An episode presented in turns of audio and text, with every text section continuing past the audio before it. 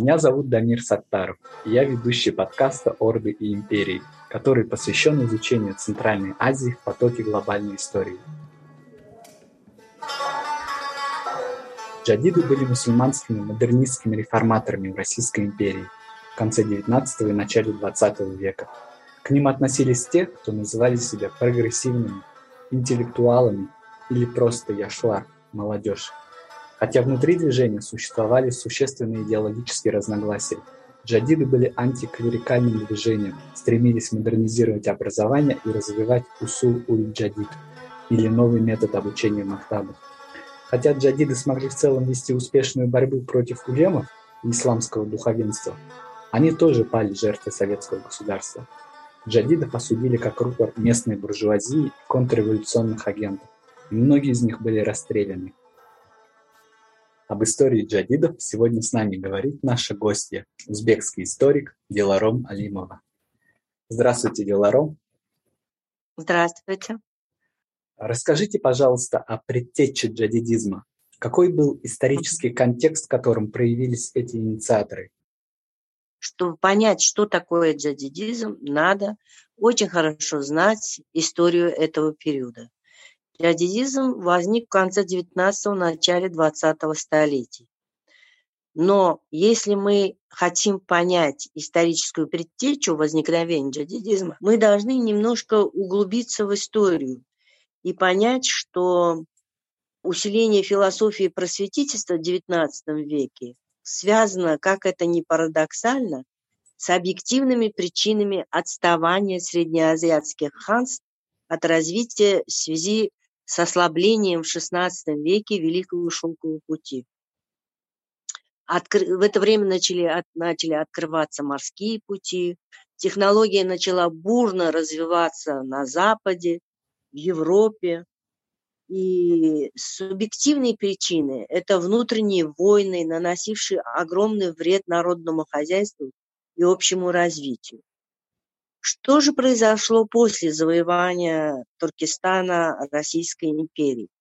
После завоевания Туркестана Российской империи он стал сырьевым придатком этого государства, безвозмездно питающим метрополию своими природными богатствами, в частности хлопком и шелком. Позднее была разработана программа извлечения других природных ресурсов и перегонки их в центр. Причем развивались лишь обслуживающие эти цели отрасли. Проникновение русского капитала э, в Туркестан, конечно, дало стимул развитию банков, строительству железных дорог, но развитие ростовщического капитала в значительной мере увеличило число разорившихся дыхкан. Например, мы можем привести такие цифры. К ноябрю 1912 года задолженность населения кредитными организациями достигла 157 рублей. Э, к 2017 году в отдельных уездах Ферганской области безземельные составляли 30%, а в Аднижанской области до 50%.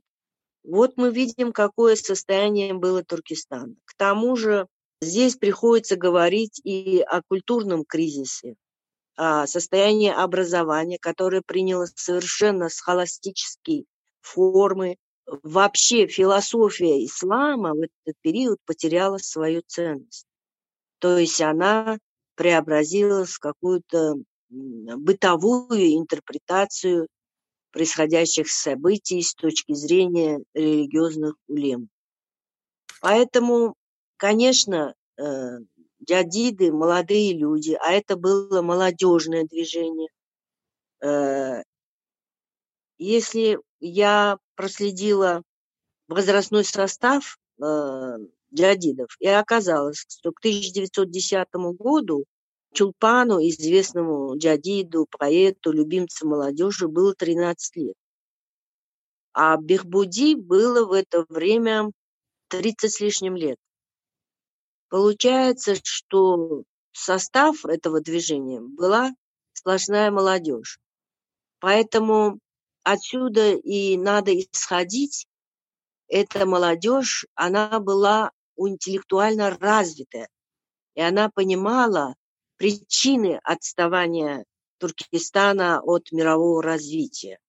Здесь надо подчеркнуть, что просветительство имело свои глубокие корни. Оно не проявилось только в виде дядидизма. Оно имело просветительские корни, и дядидизм был просто аккумулятором этого движения. Конечно, он основывался на достижениях прежней литературы, прежней философии.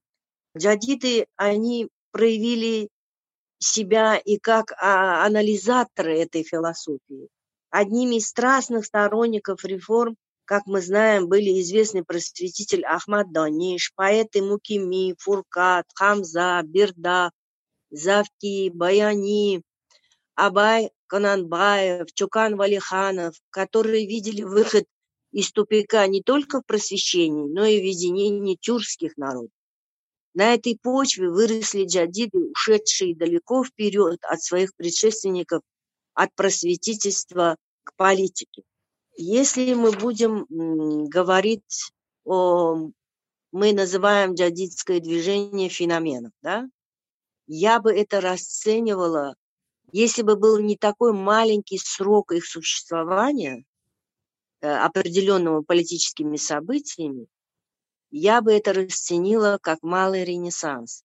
Если бы джадиды продолжали свою деятельность хотя бы еще последующие десятилетия, то я думаю, они бы имели бы очень хороший результат и э, хорошо бы э, были приняты и распространены э, среди населения. В чем феномен джадидизма? Прежде всего, в чрезвычайно высоко развитом интеллекте, определенным знанием как восточной, так и европейской культур. Почти все они, получив высшее религиозное образование, воспитаны на поэзии Наваи, Джами, Физули, на философских трактатах средневековых восточных мыслителей, обогатили ее достижениями зарубежной культуры, как восточной, так и европейской, это определило и особенности джадидского философского мировоззрения, которое отразилось на их деятельности по реформе образования и в целом просвещения. Джадиды не только теоретически обосновали необходимость его проведения, но и приложили большие усилия для осуществления просвещения на деле, открывая новометодные школы, библиотеки, читальные залы, издавая учебники, газеты и создав первый театр, что было совершенной новинкой для населения и обладало мощным влиянием и совершило революцию в сознании людей. Здесь следует упомянуть о пьесе Бехбуди «Подаркуш», которая переводится «Отцы убийства», которая показывала, как незнание и невежество приводит к трагедии. Спасибо. И это совершило буквально революцию в головах молодежи. Спасибо, Деларом. Основателем джадидов в советской историографии принято считать Исмаила Гапринского, который жил в Крыму. Вот какими были его основные мысли и почему они вызвали такой отклик именно в среднеазиатской части Российской империи? Исмаил Гаспринского, да, принято считать отцом джадидизма, потому что, начав свою просветительскую деятельность э, в Крыму, он не ограничивался этим. Он создал газеты, две великие газеты «Вакт» и «Шура». И эти газеты имели широкое распространение не только в Крыму. Они очень сильно и было их влияние, это было буквально открытием для интеллектуального населения Центральной Азии, потому что там не только давалась информация о развитии других государств, других стран, других городов, там говорилось о значении новометодных школ. И такой красной линией проходила мысль об объединении тюркских народов. Объединении не в смысле политическом, не в смысле государственном, объединении духовном. Поэтому их, эти газеты приводили сюда, и Махмуд Худжа Бехбуди, который признан отцом среднеазиатского джадидизма, 1903 году, когда он совершил второй свой хадж, но совместил его с исследованиями, изучениями России, в частности, и других восточных стран, он в 1903 году встретился с Исмаилом Гаспринским, и к тому времени Бехбуди имел э, много частных школ, которые он открывал на свои средства. Он издавал газету, э, которая называлась «Самарканд». И разговор с Гаспринским убедил его, что он на правильном пути и корректировал дальнейшие продвижения на этом пути.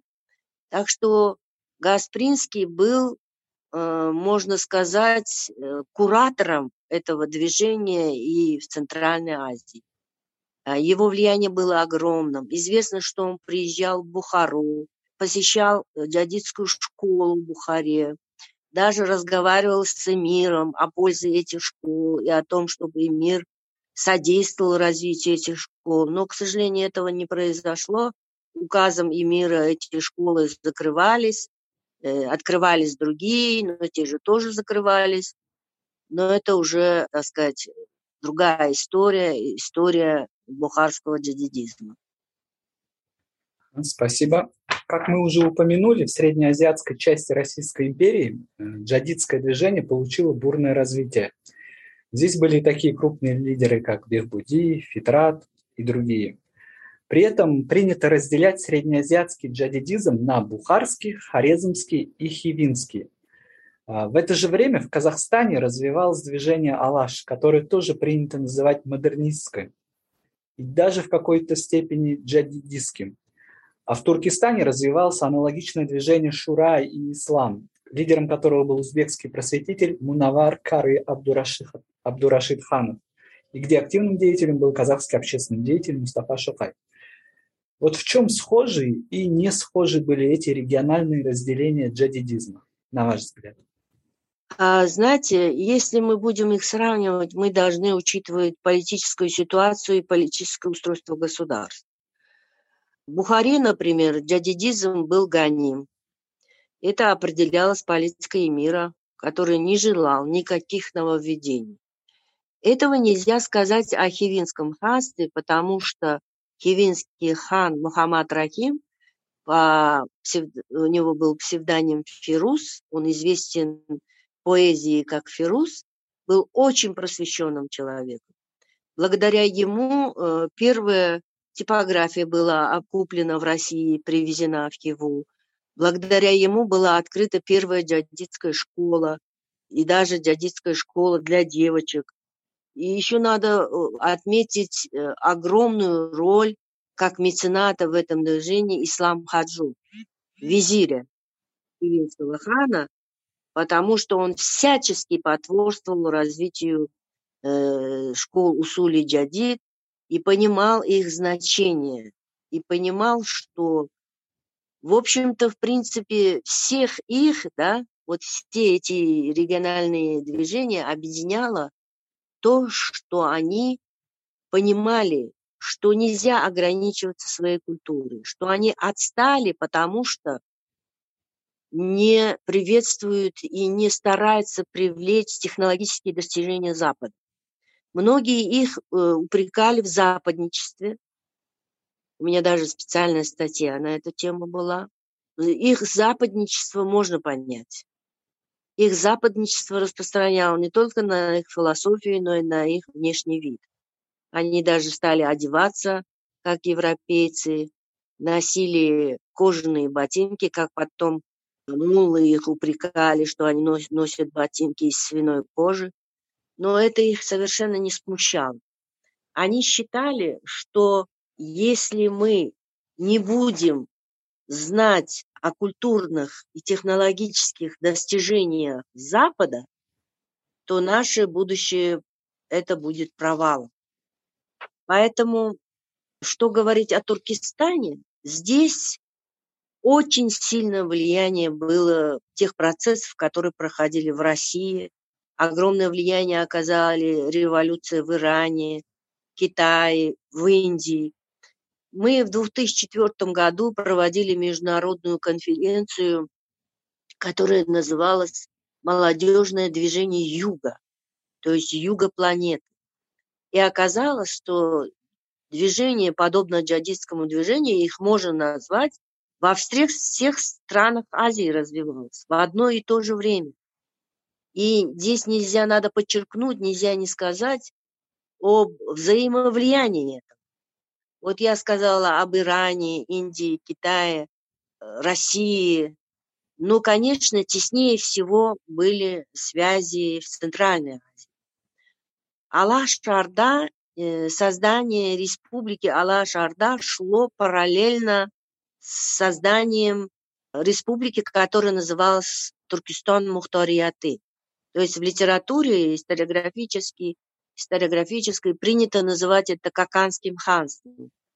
Джадиды и их сторонники, поверив декларации, декрету Ленина о самоопределении народов, они э, в городе Коканде, Ташкент был запичкан красноармейцами, в городе Коканде они создали свою республику, независимую республику но, конечно, в составе э, Российской Федеративной Республики. Они тогда понимали, что выход из России невозможен. Без России они погибнут. Но в то же время они требовали автономии с учетом своих особенностей, национальных особенностей развития. То же самое происходило в Алашарде. И то, что а, алашардинцы, в частности Мустафа Чукай, вот стал первым председателем правительства этой республики, говорит о глубокой связи этого, этих движений. То же самое происходило в Азербайджане. Там была провозглашена Азербайджанская республика. То же самое происходило в Башкирии. То же самое происходило в таких странах, как Малайзия, Индия и многие другие азиатские страны. Но в конечном итоге, конечно, большевистское правительство, оно уничтожило эти республики. Джахидов объединяла, как мы уже обсудили, борьба с клерикальным консерватизмом. Но они все были религиозными людьми. Расскажите о тех идеях по реформированию ислама, которые циркулировали в среде джадидов. Конечно, Здесь опять-таки надо э, глубоко копать и начать издалека. После завоевания Российской империи, трансформации экономики, вхождение в регион российского капитала, интенсивное превращение Туркестана в сырьевую базу метрополии неизбежно требовали и изменения бытовых и правовых норм. Это был сложный процесс, потому что такая ситуация вызывала разную преимущественно негативную реакцию на нововведение, поскольку догматическая правовая система ислама построена таким образом, при которой ее носители должны дать соответствующую оценку любому нововведению, которое называется бид'a, которое может быть идентифицировано и как приемлемое хорошее, и как неприемлемое, и как сомнительное, или такое, которое может быть принято при определенных условиях и с оговорками. Говоря яснее, особую актуальность приобрела теологическая оценка новшеств, которая позволила бы оправдать участие мусульман в новых процессах и дала бы им благос... благословение. Для осуществления этого необходимо было прежде всего формирование толерантного отношения к иным религиям, поскольку все новшества воспринимались прежде всего как произведенные носителями других религий, христианами, евреями и другими, называвшимися простонародье кафирами. То есть, вот, например, типография, типографский станок, который привозился из России, или возьмем граммофон музыкальный, или что-то еще. Конечно, мусульмане воспринимали это как то, что сделано кафирами, то есть э, христианами, и, и не знали, э, могут ли они этим пользоваться или нет, и как относится их религия к этому вопросу. Национальные прогрессисты Туркестана были реальными выразителями этой религиозной толерантности. Они имели на это полное право своим религиозным образованием, кругозором и устремлением. Как вы правильно сказали, виднейшие их представители не только окончили медресе, но и имели духовный сан. Например, Махмуд Ходжа Бехбуди был потомственным муфтием и в свое время занимал эту должность в Самаркандской области. Мунавар Кары также после окончания медресе работал имамом в мечети Дархон в Ташкенте, а Исхакан Ибрат выполнял обязанности э, казия в Туракургане на Манганской области. Джадиды, владея культурным капиталом прошлого, имея возможность путешествовать, знакомиться с индустриальными и культурными достижениями Европы, а также развитых мусульманских стран, с интеллектуальными людьми, и представителями различных общественных движений, они прекрасно осознавали, насколько Туркестан отстал в своем развитии, и они стали выступать за модернизацию мусульманской культурной традиции Средней Азии. Свои реформы они начали с осмысления исламского учения. И они стали э, в Коране и хадисах искать подтверждение о том, что все зиждется на знании. Как мы знаем, одна четверть Корана посвящена истории, а вся история свидетельствует о том, что без познания интеллектуального опыта прошлого, без познания интеллектуального опыта мирового невозможно чего-то добиться. Американский историк Халид считает, Адиб Халид есть такой историк, он считает, что среднеазиатский джадидизм был прямо локализован рамками мусульманского модернизма. Мы вправе называть джадидизм мусульманским модернизмом? Отчасти да, потому что значительная часть их деятельности заключала о том, заключалась в том, чтобы населению доказать, что Бог говорит человеку «учись». Мы же знаем, что в Коране написано, для достижения знаний ты можешь даже доехать до Китая. Его риторическая структура уходит корнями в мусульманскую традицию Средней Азии, и поэтому в своей традиции джадиды опирались на ислам. Современность привязывалась к истинному содержанию ислама, и только ислам, очищенный от всех наростов, появившихся за века, мог обеспечить благополучие мусульман. Вот идея джадид. Придя к новому видению мира, джадиды пришли к новому пониманию ислама, к пониманию того, что значит быть мусульманином. В их теории обновления общества значительное место занимал вопрос о сближении с Европой, ушедшей далеко вперед в своем развитии и заимствования ее лучших достижений. А это невозможно было без оправдания ислама. Выход из кризис, кризисной ситуации, обусловленный колониальным положением Туркестана, виделся прежде всего в культурных реформах с использованием опыта Европы. Очень часто в своих книгах, в своих статьях они а, объясняли высказывания и действия мусульманского духовенства с незнанием ислама, с, не с плохим знанием Корана. Эта линия, например, прослеживается во многих произведениях джадидов. Например, в книге Абдурауфа Фитрата «Мнозара» и рассказы индийского путешественника два иностранца представляются весьма компетентными знатоками Корана, и от их имени автор оценивает положение касательно образования, управления армией, социально-экономической жизни в Туркестане и Бухаре. Думается, Фитрат не зря выбрал в первом произведении француза и во втором индуса, то есть одного европейца и одного мусульманина, но не среднеазиата, говоря от их имени, об объективных причинах прогресса и аятах Корана, призывающих к нему. Я думаю, это очень был хороший метод, чтобы показать э, людям, молодежи, что ислам – это такая религия, которая требует знаний во всем, к чему человек притрагивается. Чтобы лишний раз подтвердить свою лояльность по отношению к другим культурам и религиям, особенно не мусульманским, джадиды часто обращались к истории Европы и Азии.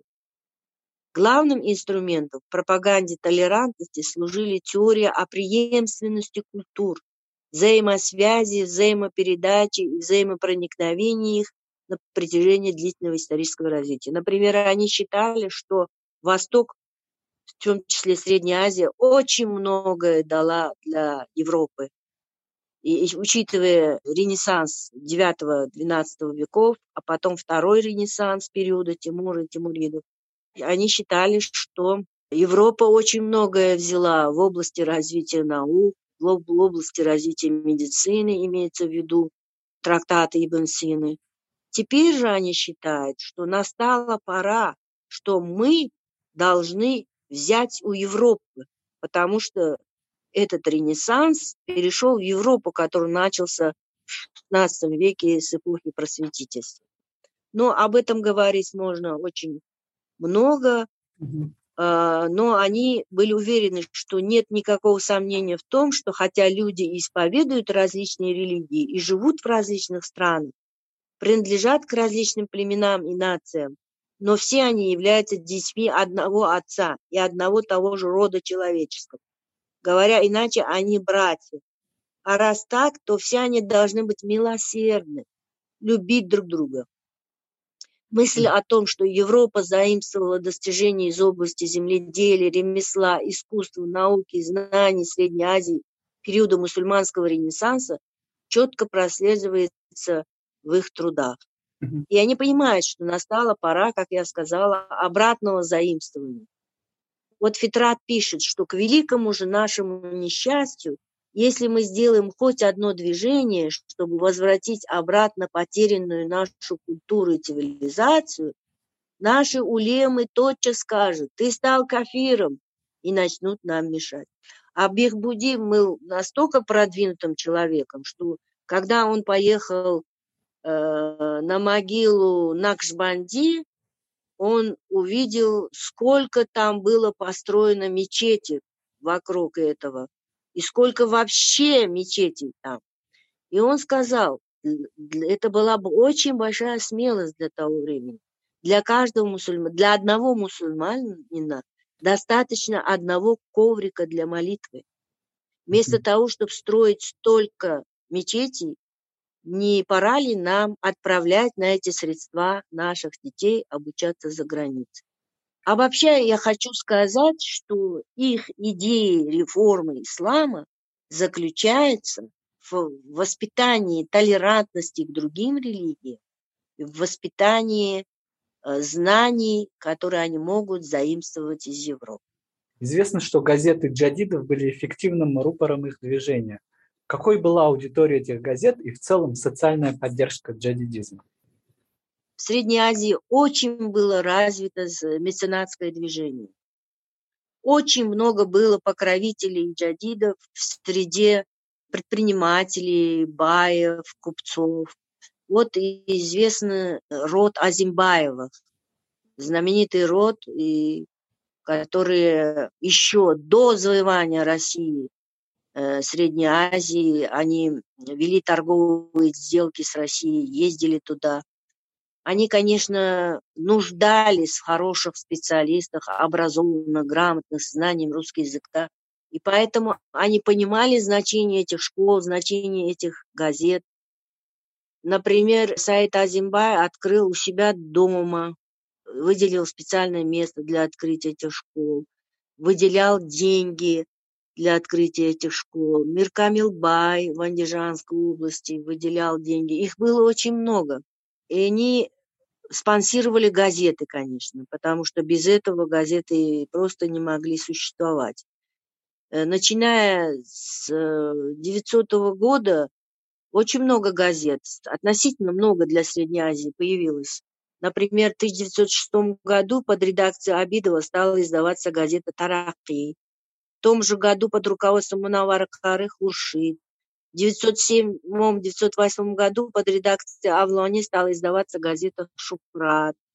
В 1907 Бектимиров возглавил газету «Осио». А, однако в скором времени колониальное правительство, опираясь на сообщение своего эксперта Остроумова, который сделал очень много для закрытия и школ, и газет, закрыла эти издания. Но новая волна просветительства, выраженная в изданиях газет и журнал, началась в 2013 году, и появились такие газеты и журналы, как «Самарканд», «Садаи Туркестан», «Садаи Фаргана». Это переводится «Голос Туркестана», «Голос Ферганы», «Эль Байрагы», «Кенгяш», «Туран», «Ойна».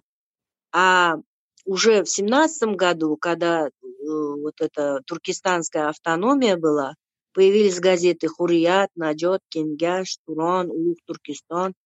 И что самое главное, благодаря предпринимателю Саид Кариму Саид Азимбаеву выходила газета «Туджар», которая, являясь трибуной джадитов, открыла еще более широкие возможности пропаганды их реформаторских идей. В общей сложности их было более 15, и это была уже большая идеологическая сила.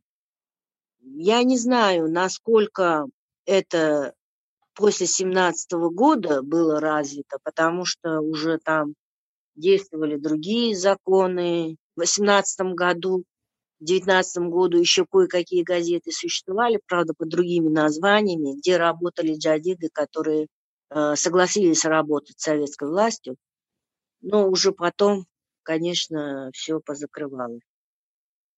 В 1916 году в Российской империи существовало уже более пяти тысяч джадидских школ, основанных на новом методе.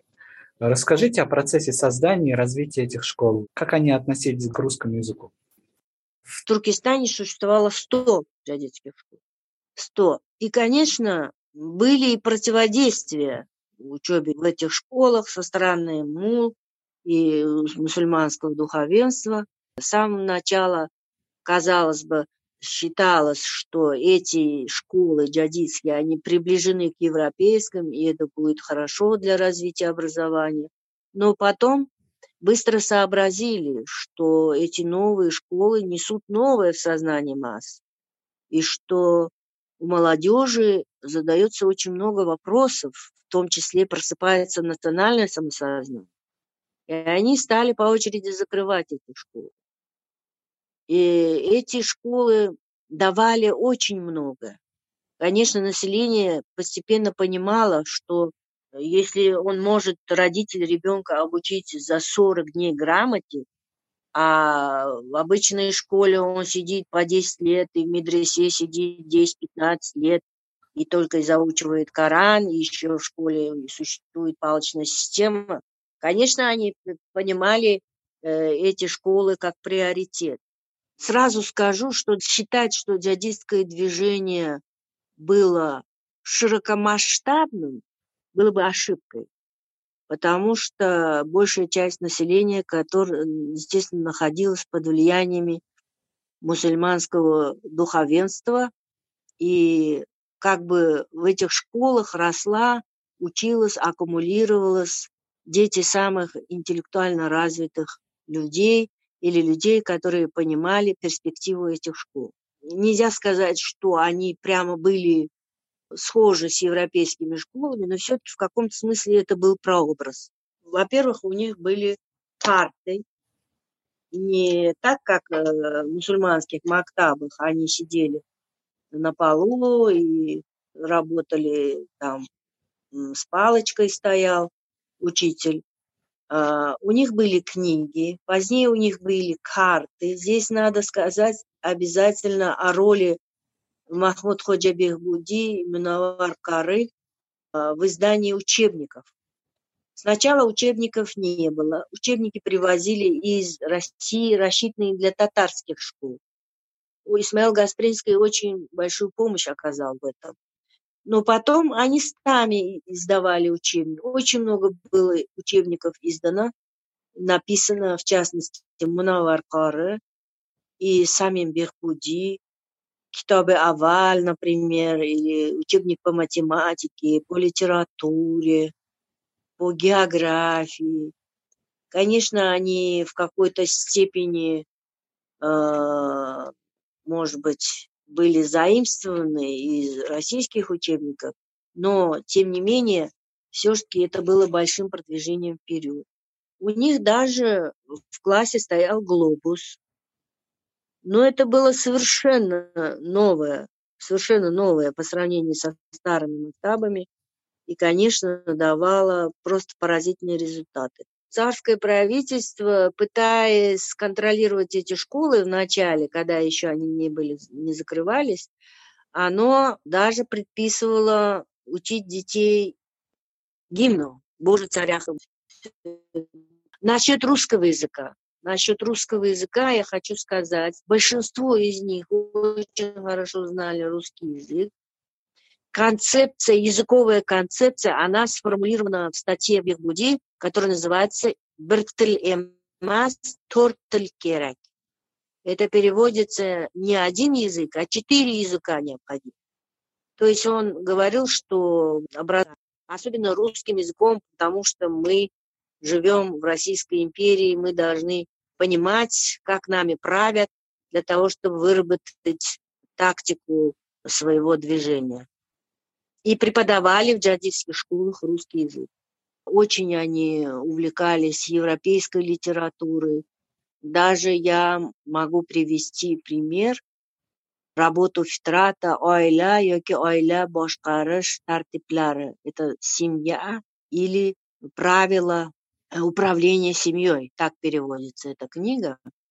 Конечно, она основана на знаниях норм мусульманского бытования, мусульманской семьи, и он здесь, как я уже говорила, опирался на аяты Корана, хадисы, для того, чтобы показать, какой современный человек, какая семья у него должна быть, какие должны быть взаимоотношения с супругами, с детьми, и все это в прогрессивном ключе, но с другой стороны, он использовал огромную массу изданий, опубликованных за рубежом. В Европе, в частности, использовал Шарля Синябоска работы и многие-многие другие. И я должна еще одну вещь подчеркнуть, что они при помощи вот этого спонсорства предпринимателей купцов и различного рода богатых людей отправляли туркестанскую молодежь учиться за рубеж. Я знаю, что 22 человека были отправлены в Германию, в частности, в университет Хайдельберг. Э, сколько там человек было отправлено в Россию. Кстати, джадиды, которые работали советской властью уже после 17, после Октябрьского переворота, они э, еще, многие работали в просвещенческих образовательных учреждениях, и вот этот процесс отправки молодежи за рубеж продолжался. И в этом э, значительная их роль. Но что касается окончания университетов, не все из них. Были среди них Убайдулла Хаджаев, который окончил Саратовский университет, учился там на юриста. Были еще другие джадиды, которые окончили экономические институты. Но я знаю, что среди казахских джадидов очень много было таких, которые учились в университетах России, Москвы Санкт-Петербурга. Гораздо больше, э, чем в Туркестане. Политическая обстановка того времени была напряженной. И неудивительно, что у многих джадидов были разные политические взгляды. Если смотреть ретроспективно, кем были те джадиды, которые поддержали большевиков? Смогли ли они выжить и стать частью советской власти? Или же практически всех их ожидала одна судьба? Ну, во-первых, джадидов первого поколения нельзя сравнивать с джа... То есть можно, конечно, сравнить, но второе, более молодежное поколение джадидов уже к двадцатому году, например, я имею в виду Бухару и Хиву, они обладали конкретными политическими требованиями. Джадидское движение делится на два этапа – несветическое и политическое. В конце концов, джадиды Туркестана, э, им пришло понимание того, что одним просветительством сделать реформы невозможно. Если само государство не будет заинтересовано в этих реформах, то своими силами они это сделать не могут. И они поняли, что они должны менять систему. Это очень ярко проявилось в выборах в городскую думу Ташкента в 1916 году, когда Махмуд Ходжа Елбуди и, Валиди Таган выдвинули население выборов. В то время как руководитель этой думы Малицкий считал, что они консервативны, население ничего не понимает, поэтому им надо выделять малое число доли голосов. Произошла очень сильная дебаты. Это отражено в протоколах съезда депутатов. Но, конечно, они очень сильно изменились к этому времени. И то, что они, поняв, что эта власть не даст им ничего, не колониальная власть, а советская власть продолжает позиции колониальной власти, они в Коканде вот э, пытались образовать Туркестанскую республику, которая была в дальнейшем потоплена в крови. А что касается Бухары и Хивы, э, бухарские и хивинские джадиды, они поверили большевикам в стремлении завладеть властью и свергнуть эмиров, эмира и хана, они заключили соглашение с большевиками и думали, может быть, они были романтиками, они свято верили и думали, что большевики им помогут свергнуть эмира, например, Бухаре, Файзула Хаджаев возглавлял, и дальше управлять и строить свое самостоятельное государство. Да, большевики помогли, мы знаем, что Фрунзе со своей армией вторгся в Бухару, и очень большие архитектура Бухары потерпела, и население очень большое влияние негативное. Но не тут-то было. Да, образовалась Бухарская Народная Советская Республика, Хиве, Хивинская Народная Советская Республика. Это республики были, как мечтали джадиды, их собственными. Они могли притворять свои идеи там, но не тут-то было. Постепенно большевики своими усилиями разогнали это правительство. Постепенно. Например, в Хиве 4-5 раз менялось правительство. РКПБ бесконечно вмешивало в своих дела. В конечном итоге Хивинская коммунистическая партия и Бухарская компартия стали частью РКПБ. И в конечном итоге уже в 25 году они вошли в состав уже Узбекской республики. Ну, разногласия среди джадидов и раньше были. Эти разногласия проявились в формировании концепции джадидского движения. Были такие джадиды, которые считали, что надо взять власть революционным методом. Бехбуди и Мунавар-Кары выступали против кровопролития. Они считали, что Россия настолько сильна, что они не могут тягаться с ней. И нужно мирными путями завоевывать свои права. Практически всех джадидов ожидала одна судьба или же нет? Практически да, практически да. Это началось не только в 1937 году, это уже был второй этап. Это началось гораздо раньше, в 29 году, в 28-29 годах, потому что в это время впервые арестовали Миновар Кары, которого потом отпустили, потом снова арестовали, где он в тюрьме написал «Хатраляр» свои воспоминания. И э, в 1931 году он был расстрелян в Москве, в Москве его судили, Обвинялся он в создании подпольной организации Милли Тхот, подрывной организации, которая выступала против советской власти. Хотя на самом деле у него Туран Учага, Турк Учага была организация, и они, э, возможно, там высказывали какие-то идеи о независимости. Возможно. Но они занимались э, общественным просвещением. Вот. И большинство джадидов, и Абдулла Кадыри, и Чулпан, и Бату, поэты, все они были расстреляны на берегу Анхура. У нас такая река, э, Альваста, Куприк называется. Вот. И сейчас на этом месте построен музей жертв репрессий, где хранятся все данные о них. А, и даже 76-летнего старика Джунайдулла и брата арестовали в Намангане, и он тоже был расстрелян. Бехбуди, насчет смерти Бехбуди существует несколько версий его смерти когда уже он с началом советской власти отошел от политики и работал в органах просвещения. Но в 19 году, сославшись на болезненность, он решил отправиться в хадж. По крайней мере, официально он так заявил.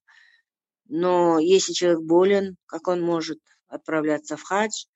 Э, есть версия того, что он собирался встретиться с какими-то зарубежными организациями для обсуждения вопроса о независимости Туркестана. Но это не доказано.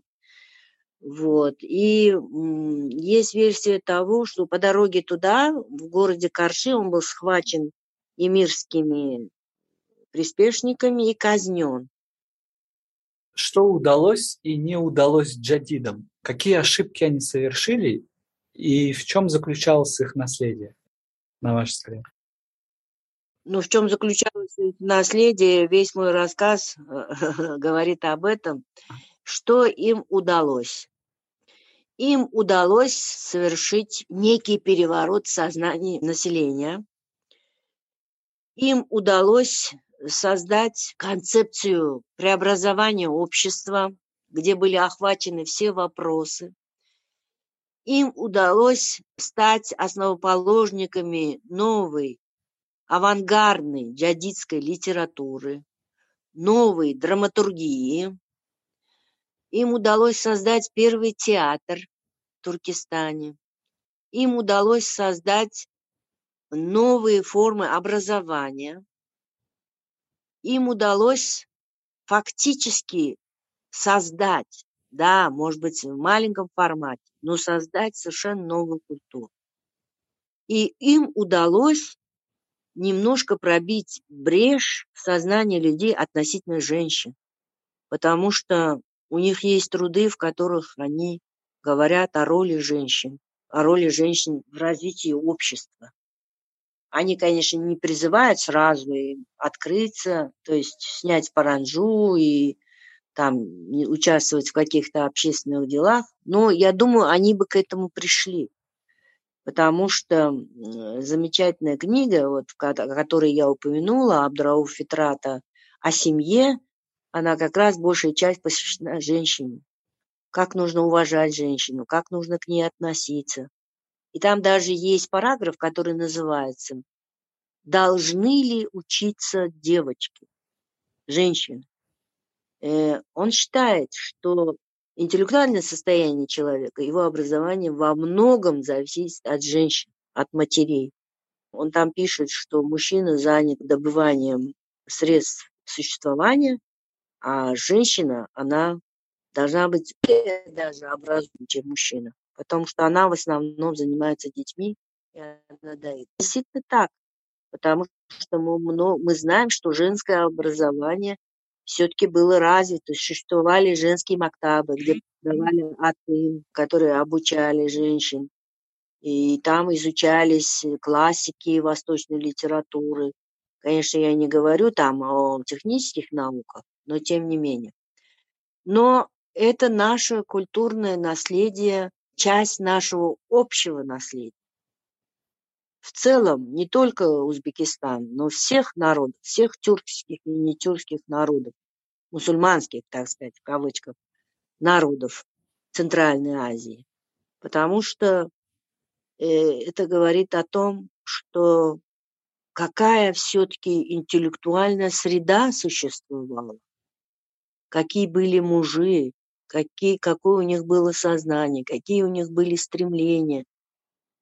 Вот, например, Бихбуди еще раз к нему прибегнул, посетил университет Бейрута, когда он ездил в хадж, посетил университет Бейрута и был поражен и писал, боже мой, какие лаборатории. Он посетил химическую лабораторию.